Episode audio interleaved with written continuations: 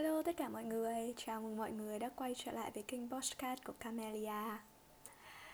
Thời gian vừa rồi thì à, mình đã ra được hai chiếc podcast Tuy nhiên thì cái nội dung của nó chỉ xoay quanh những cái câu chuyện cá nhân hay những chia sẻ mang tính trải nghiệm của bản thân mình và chưa có một cái gì gọi là nghiêm túc cả.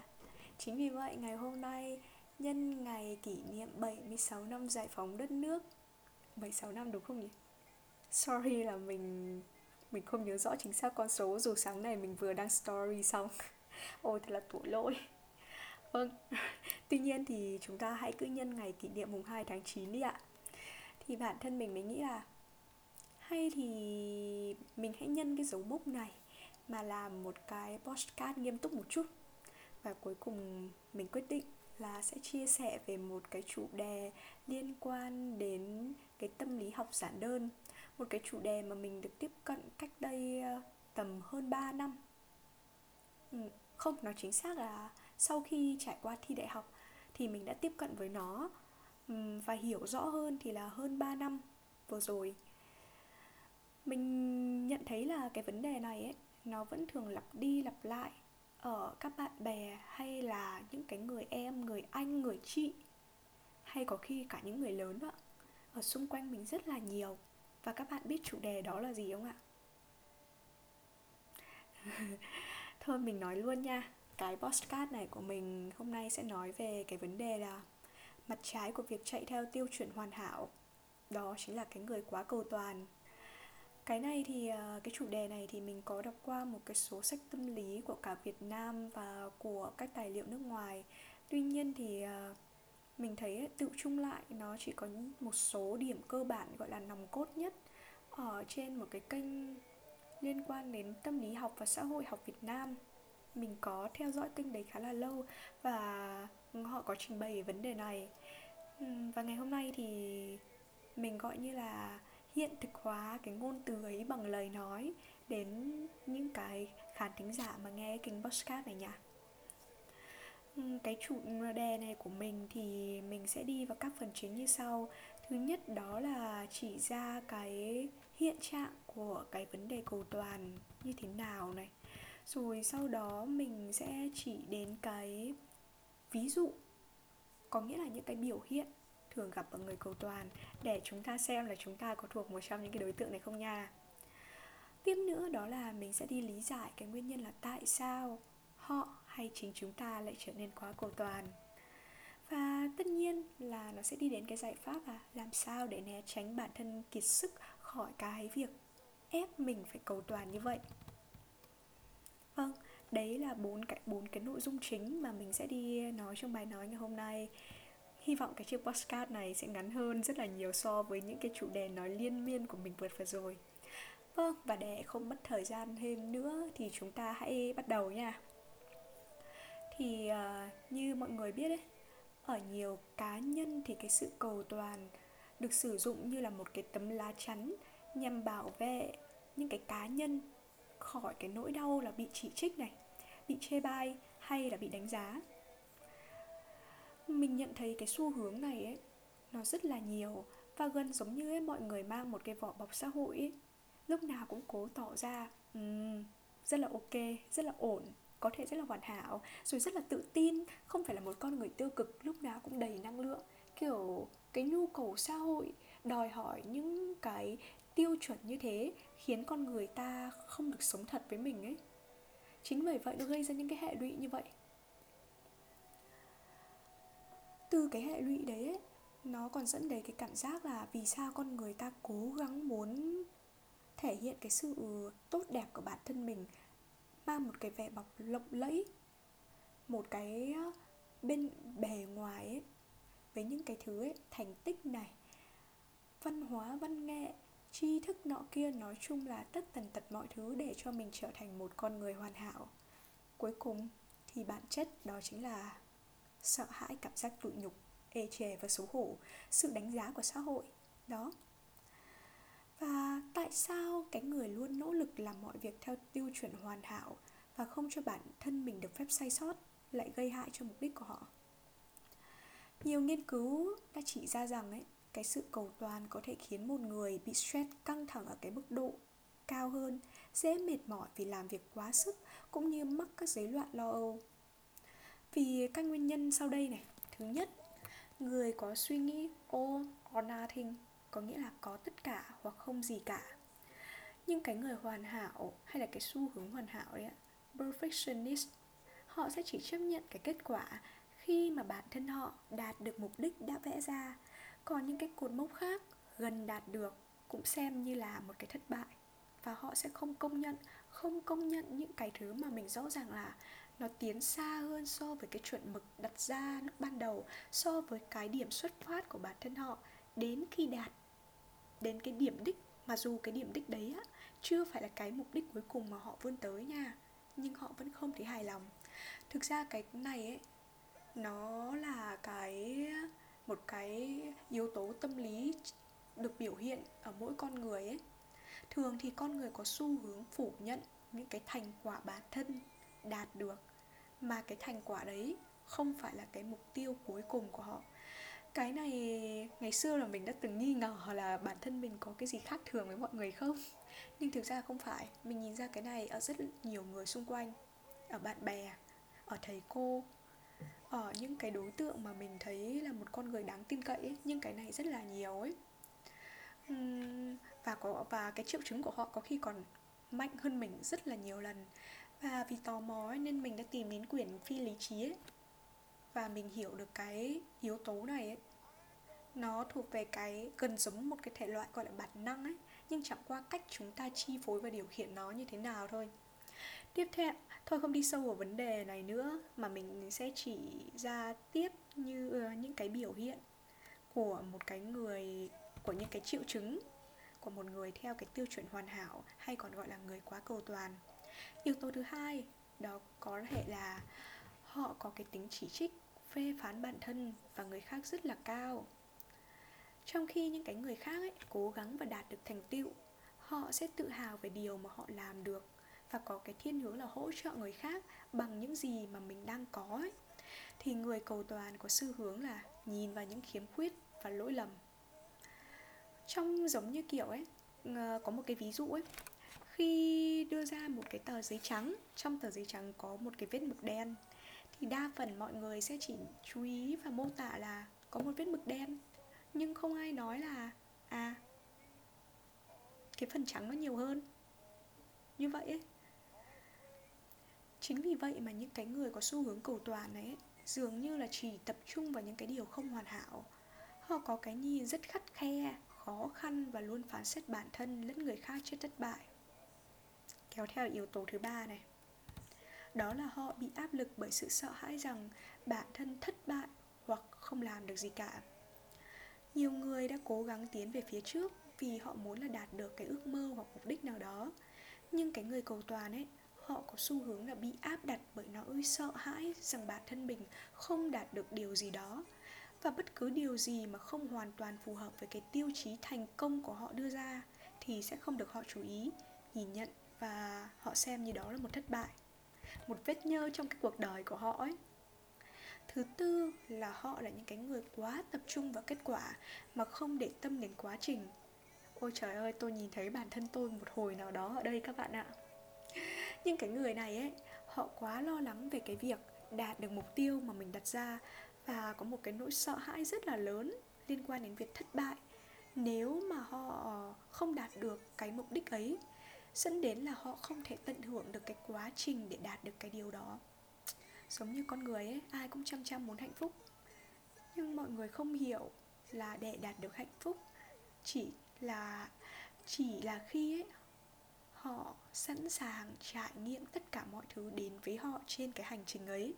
Chứ thực ra nha, có khi ấy, họ đang sống trong hạnh phúc rồi nhưng họ không nhận ra đâu. Vì con người ta không có thời gian chậm lại để nghĩ về để nghĩ, trải nghiệm và sống thật trong những cái giây phút ấy. Quá buồn. Thứ tư, đó là những người này ấy thì quá tập trung vào kết quả mà không để tâm à cái này cái này mình mình sorry. Cái thứ năm, cái thứ năm. Đó là những cái người mà bị mắc cái chứng là yêu cầu hoàn hảo về bản thân, những người cầu toàn thì dễ bị trầm uất khi không đạt được điều gì đó chính bởi cái nguyên nhân là họ khắt khe với bản thân mình quá, nên thường có cái xu hướng ấy, trà đạp bản thân ở bên trong, khiến bản thân chìm trong cái cảm giác tiêu cực khi những kỳ vọng cao của họ không hoàn thành. Thứ sáu là những cái người theo xu hướng hoàn hảo thường rất là sợ thất bại. Cái này thì phần trên có nói rồi, nhưng ở đây mình sẽ phân tích kỹ hơn này. Vì những cái người này ấy, họ đặt quá nhiều suy tư vào kết quả, nên họ sẽ rất thất vọng nếu về cái việc không đạt được mục đích đó do vậy, thất bại đối với họ rất là đáng sợ. Và chính vì không đạt được những điều mà họ coi là không hoàn toàn đúng với mục đích, nên là đôi khi họ trì hoãn làm điều gì đó. Và trì hoãn thì đi kèm với cái cụm từ là nước đến chân mới nhảy ôi, tôi xin lỗi mai phương, nhưng mà tôi tự liên hệ đến mai phương bảo tôi là sợ gì mình có có bình oxy mà. Không biết chúng ta còn có thuộc trong cái tình trạng này không này?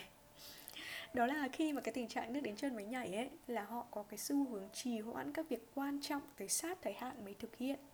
Vì quá lo lắng về cái việc điều đó mình làm không hoàn hảo, khiến họ bất động và không muốn làm gì cả.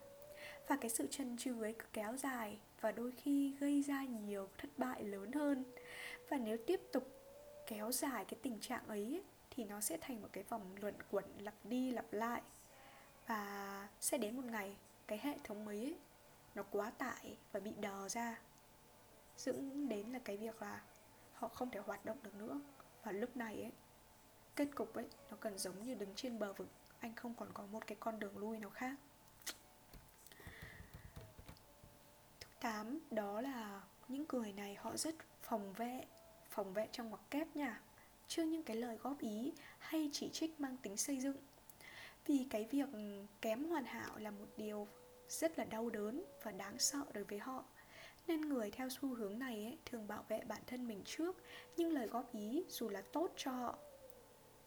Uhm, có một cái biểu hiện biểu hiện phụ hay là một cái biểu hiện đính kèm cho cái tình trạng này ấy mà trước mình có đề cập là mọi người nên cẩn trọng về cái việc sử dụng cái cụm từ phải yêu thương bản thân mình chỉ có bản thân mình mới là nhất. Ờ, không yêu bản thân mình thì biết yêu được ai bản thân cái câu từ ấy. Nếu xét trên mặt chữ ấy thì chưa chắc nó đã sai. Và cái tư tưởng của những cái người ban đầu họ truyền tải những cái điều ấy, ấy thì nó theo một cái hướng tích cực khác cơ ấy. Nhưng cái người tiếp cận nó thì vì chính chúng ta là những người có những cái suy nghĩ này có những cái trải nghiệm khác nhau trong cái tiến trình lớn lên suy ra vậy ấy. Nên là cách chúng ta tiếp cận một cái câu nói hay một cái gọi là một cái triết lý nào đó ấy, thì thường mang tính cá nhân. Và vì sao cái tính cá nhân nó thường không đúng? Bởi vì nó không đại diện cho một lối sống đúng đắn của cộng đồng. Vậy nên ấy dẫn đến tình trạng một bộ phận giới trẻ ở hiện nay ấy họ sẽ theo cái kiểu là um, những cái người khác mà góp ý cho họ ấy dù là ý tốt ấy nhưng họ sẽ nghĩ là họ người khác đang phán xét mình à người ta đang chỉ muốn dìm mình xuống thôi.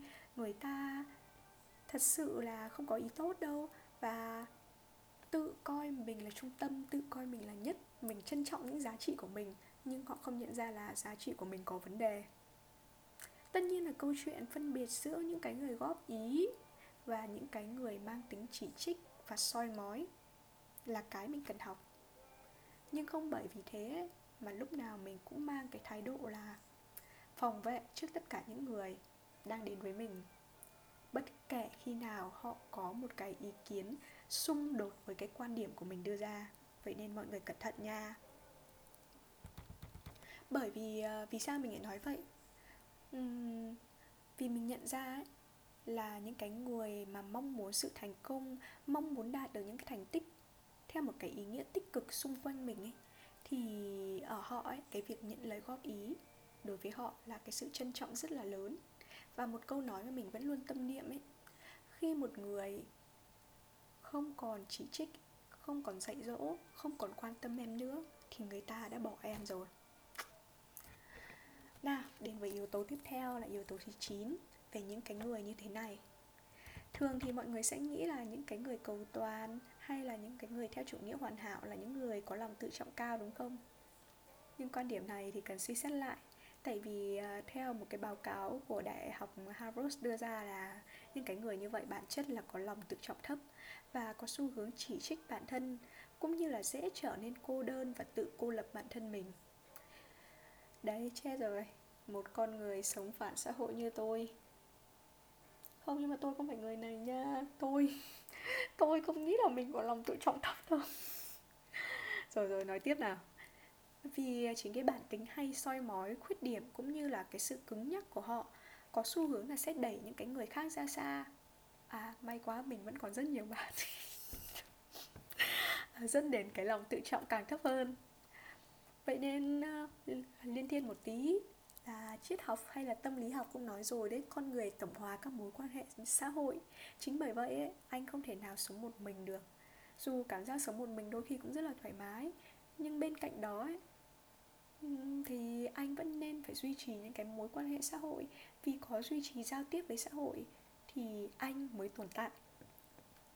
Và tiếp theo, đến phần thứ hai, đó là những cái ví dụ thường thấy ở người cầu toàn. Bên trên là phân tích những cái đặc điểm của người cầu toàn nha.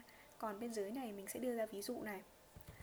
Ví dụ đầu tiên, đó là những cái người này thì thường khó khăn trong việc chúc mừng sự thành công của người khác ờ, tại vì đối với họ những cái người cầu toàn họ luôn coi mình là trung tâm mà mà đã là trung tâm thì làm gì có chuyện muốn những cái gì khác sáng hơn mình. Mình là nhất. Thứ hai là mang tiêu chuẩn thành tích của người khác ra và chạy theo nó bắt bản thân mình hoàn thành liên tục so sánh bản thân với người khác một cách bất lợi và thiếu thực tế. Vì sao lại là bất lợi và thiếu thực tế? Vì như mình nói mỗi người có mỗi trải nghiệm và mức xuất phát điểm khác nhau. Vậy nên đem ra mà đối chiếu so sánh, rồi bắt mình phải chạy với cái chạy theo, chạy sống bằng chết để đạt đến cái thành tựu của ta lúc bấy giờ ấy. Là một điều cực kỳ buồn cười luôn nha. Cái tâm lý này ấy, nó rất gây ảnh hưởng cho những cái lứa tuổi mà đang bước vào cái lứa tuổi à, phát triển ấy lứa tuổi đang chuyển từ cái giai đoạn vị thành niên đến thành niên chính bởi những cái sự tô xích từ phía bạn bè, truyền thông, gia đình. Ờ cứ kiểu, con nhà người ta này, rồi, ui, bằng tuổi mày mà nó được thế nọ là thế kia này. Hay nha, mình vẫn nhớ là cái hồi đấy. Hồi đấy là lúc đấy mình đang học cấp 3 Mình đọc được một cái bài báo trên kênh 14 Ui, lúc đấy còn hay hóng hớt, ở mưng 14 lắm, Thích hóng drama lắm. Thế nên là một ngày phải lượn vào mưng 14 mấy Phải mấy lần liền một ngày. Thế là đọc được một cái bài đến bây giờ mình vẫn nhớ này. À, Lúc đấy là mới vào cấp 3 xong Xong cuối cùng nha Mình học ở lớp ban D Cũng là lớp gọi là chuyên Anh của trường. Xong cuối cùng là mình thấy có một cái tiêu đề bài báo là Làm sao để học giỏi tiếng Anh? Trời ơi, nhưng đi vào đấy các bạn biết không? Nó như một cái bài cảm thấy kiểu mình như một đứa loser ấy. À, Nó bảo mình nghe chứ Bạn cảm thấy vui vì tối ngày hôm qua bạn học được năm từ mới Nhưng trong những người khác họ học được 100 từ mới. À đấy đấy đấy xong cứ cái form mẫu Bạn học được bao nhiêu mà người khác học được bao nhiêu ấy. Có nghĩa là nó cứ đem sự so sánh So sánh, so sánh, so sánh Và mình cảm thấy là mình ở dưới đất người ta trên trời ấy. Lúc đấy là bản thân mình cũng thấy nó hơi sai sai nhưng mà không biết sai ở đâu. Vì chỉ thấy là người lúc đấy còn nghĩ là người ta đang chỉ ra sự thực. Trên thực tế bản thân mình phải chấp nhận cái điều ấy và bản thân mình phải biết là bản thân mình ngu ngốc như thế nào không được tự hào gì cả không được tự vui gì cả. Ôi nghĩ lại mới thấy trời đất ơi bảo là mương thì không thể nào là biển cả được. Thế nên nha các bạn trẻ nha uh, khi mà tiếp cận mấy cái vấn đề mà liên quan đến cái gì nghiêm túc một chút này um, nhất là cái lứa tuổi mà sao động về tâm lý ấy, thì tốt nhất cần đọc những cái nguồn chính thống à, tiếp tục. Ví dụ ờ, thứ ba.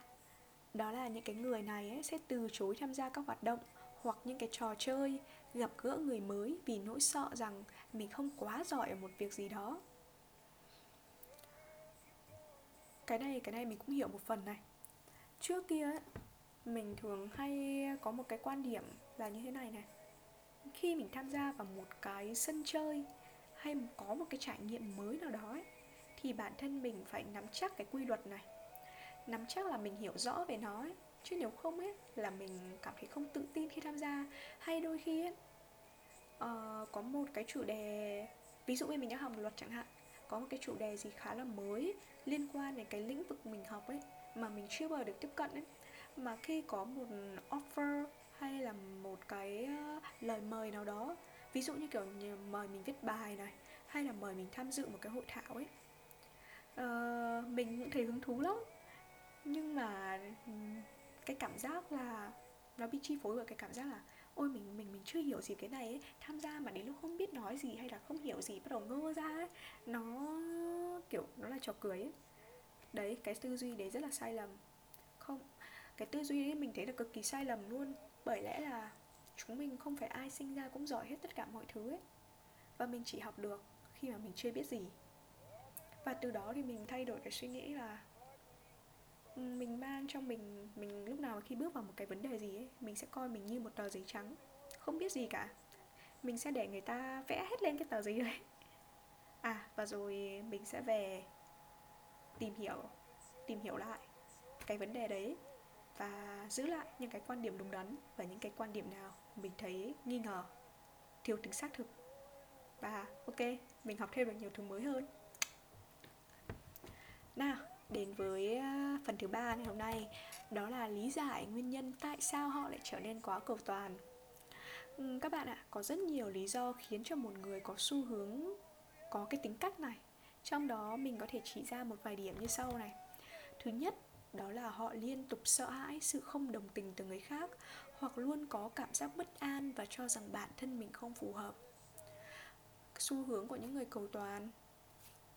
Cầu toàn đó là bản chất của từ cầu toàn đó có nghĩa là làm tốt mọi việc trên tất cả các mặt. Chính bởi vậy nhưng mà à, chính bởi vậy ấy, để đạt được cái sự cầu toàn này thì thông qua một cái con đường nhanh nhất đó là cái sự công nhận của người khác. Vậy nên lại xuất hiện một cái tình trạng luôn luôn muốn làm hài lòng mọi đối tượng xung quanh để họ công nhận mình. Vì không muốn nghe những ý kiến trái chiều mà. Quá sai. Thứ hai đó là có những cái rối loạn tâm lý các bạn biết rối loạn tâm lý ở đây là gì không? Ở đây mình thấy là cái rối loạn này ấy nó xuất hiện rất là nhiều. Đó là rối loạn ám ảnh cưỡng chế. Ai cần tìm hiểu thì về search từ OCD là nó sẽ ra hàng loạt các nghiên cứu hàng loạt các phân tích xem mình có trong triệu chứng này không. Đấy. thứ ba đó là những cái người này thường có bố mẹ thường nha thường của bố mẹ là người cầu toàn hoặc từng thể hiện các hành vi yêu cầu sự hoàn hảo quá mức. Uhm, họ có thể là từng bị đối diện với cái sự chê bai của bố mẹ rằng mình là đứa con không tốt không cố gắng đủ khi mà mình không đạt được một điều gì đó hoàn hảo. Giống như cái việc ấy bạn được 9 điểm nhưng cũng bị la mắng vì phải được 10 điểm mới là điểm giỏi cơ. Đấy mình phụ thề luôn là hồi nhỏ mình rất hay bị bố mẹ mình ám chỉ cái kiểu này này. Mình mình được điểm 9 thì cũng bị nói là điểm 10 phải để điểm 10 mới là người giỏi. Mình đi học đứng thứ hai lớp thì bị kêu là đứng thứ một mới là người giỏi. Trời ơi, suốt ngày so sánh so sánh.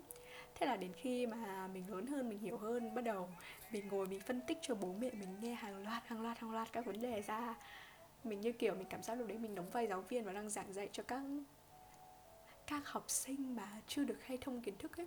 Cuối cùng mẹ mình tức quá mẹ mình nói với bố mình là cho nó đi học cho lắm và bắt đầu ấy về đây nó dạy dỗ bố mẹ.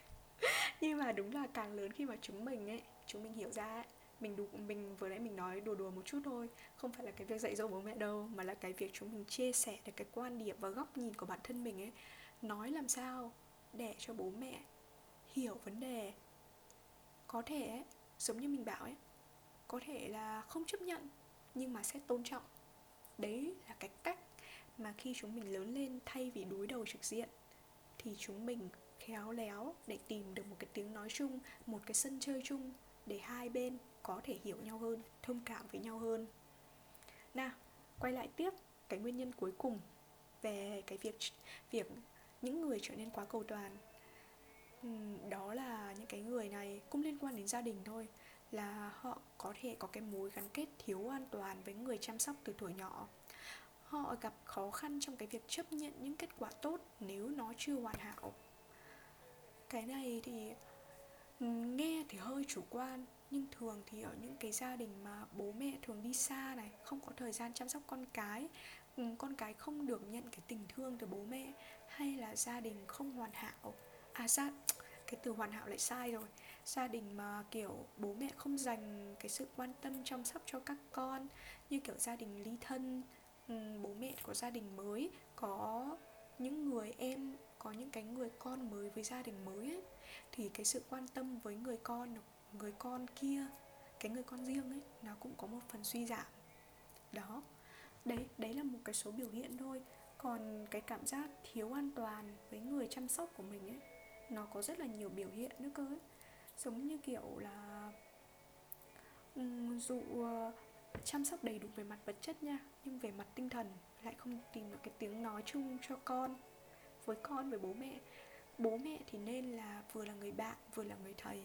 Trong cái sự nghiêm khắc thì nên có sự dịu dàng, hiểu rõ và chia sẻ quan tâm. Đó cũng là bài học để cho chúng mình sau này khi trở thành người bố người mẹ có cách cư xử phù hợp. Rồi đến cái ờ, cuối cùng. Sau khi ờ, đưa ra hàng loạt những cái biểu hiện ví dụ uh, những cái triệu chứng hay những cái nguyên nhân của uh, cái xu hướng những con người cầu toàn um, những con người yêu cầu sự hoàn hảo thái quá đối với bản thân thì uh, chúng mình sẽ phải đưa ra được giải pháp để giải quyết vấn đề đúng không ạ?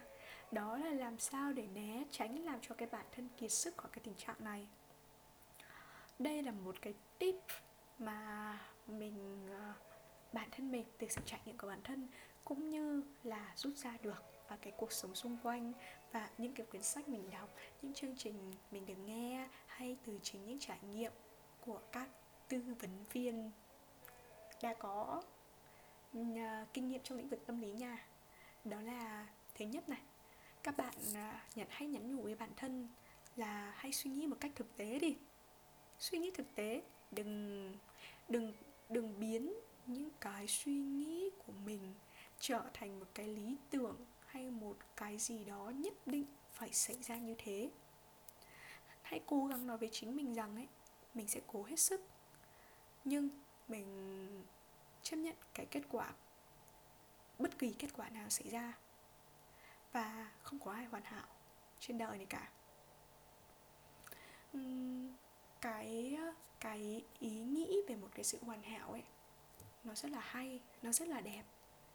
Nhưng rồi ấy, càng ngày bạn càng nhận ra rằng ấy, những cái ý nghĩ đó, nó cũng có một đời sống riêng, tách biệt hoàn toàn với những cái gì thực tế xảy ra. Mình không thể nào chi phối nó đâu. Mình càng cố chi phối nó thì mà mình càng thất bại nhiều thứ hai đó là các bạn. Khi mà các bạn nhận ra ấy, bản thân mình có một số những cái triệu chứng hay vẫn chưa giải tỏa được các vấn đề của bản thân mình dù nhận ra ấy, thì các bạn hãy càng phải càng cố tìm hiểu nhiều hơn. Vì nếu không giải quyết được vấn đề ấy, thì cái hệ lụy của nó sẽ càng kéo dài hơn nữa. Giải quyết dứt điểm được càng sớm thì cuộc sống của các bạn càng tốt đẹp hơn ngày đấy đó là các bạn có thể tìm hiểu về các bài viết khiến bạn đồng cảm và liên hệ với bản thân mình. Tìm hiểu research các research liên quan đến các tạp chí về chuyên ngành này tham gia các lớp học tư vấn này rồi có một cái cộng đồng những cái người có thể sẻ chia quan điểm của mình. Đó thực ra nói thật là các nhà tư vấn ấy, các nhà tư vấn các nhà trị liệu ấy về bản chất họ không giúp bạn chữa trị căn bệnh. Mình đóng một căn bệnh trong một kép nha mà họ chỉ giúp bạn nhận ra là tình trạng của bản thân mình như thế nào, nhận diện với cái việc bản thân của mình đang đối mặt và có thể ngồi tâm sự, chia sẻ với bạn, nhưng họ không thể giúp, quyết định hộ bạn và chữa trị dứt điểm cái căn bệnh ấy. Vậy nên không muốn tốn quá nhiều tiền cho các nhà tâm lý hay bác sĩ tâm lý thì các bạn hiểu câu chuyện của mình nên bắt đầu như thế nào đấy, giải quyết ra sao đấy. Thứ ba đó là các bạn hãy chia sẻ và thực lòng mong muốn tìm kiếm cái sự giúp đỡ từ người khác. Nói với họ rằng ấy, bạn rất là mệt mỏi và cảm thấy là dần đang mất đi năng lượng này. Hay để bản thân được nghỉ ngơi khi quá mệt mỏi. Cái việc nghỉ ngơi này đơn giản ấy, giống như kiểu là bạn đi ngủ một giấc, bạn xem bộ phim mình yêu thích, nghe bạn nhạc nó nói, an ủi bạn, đọc sách. Một cái sách gì đó nó vui vẻ thôi, chẳng cần cái triết lý cao xa gì cả. Cái gì mà mình cảm thấy nó dễ chịu với bản thân này? Đi mua sắm, ăn một bữa thật ngon, make up. Đó, ba ba chấm ba chấm ba chấm, bất cứ cái thứ gì mà khiến bạn cảm thấy thoải mái. Và mình để ý ấy, cái vấn đề này ấy, nó giúp ích rất là nhiều. Đó là tập thể dục, thể thao trời ơi, trước kia nha, để nói về một cái đứa lười lười biếng trong vấn đề rèn luyện sức khỏe, mình số 1 thì mình nghĩ không có ai, mình số 2 thì không có ai số 1 đâu, mình nghĩ vậy ạ. Mình còn tự nhủ với mọi người và với chính bản thân mình là cách rèn luyện thể dục tốt nhất là tập thể dục trên giường. Này này, đừng có ai nghi ý nghĩa đen tối gì nha, tập thể dục trên giường của mình là ngủ trên giường cả một ngày liền. Đó, tập thể dục này, rồi chăm sóc bản thân tập thể dục không phải là cái gì nó quá cao siêu hay là ép buộc gì cả. Mọi người thì thường khuyên là một ngày nên tập thể dục 30 phút đến một tiếng.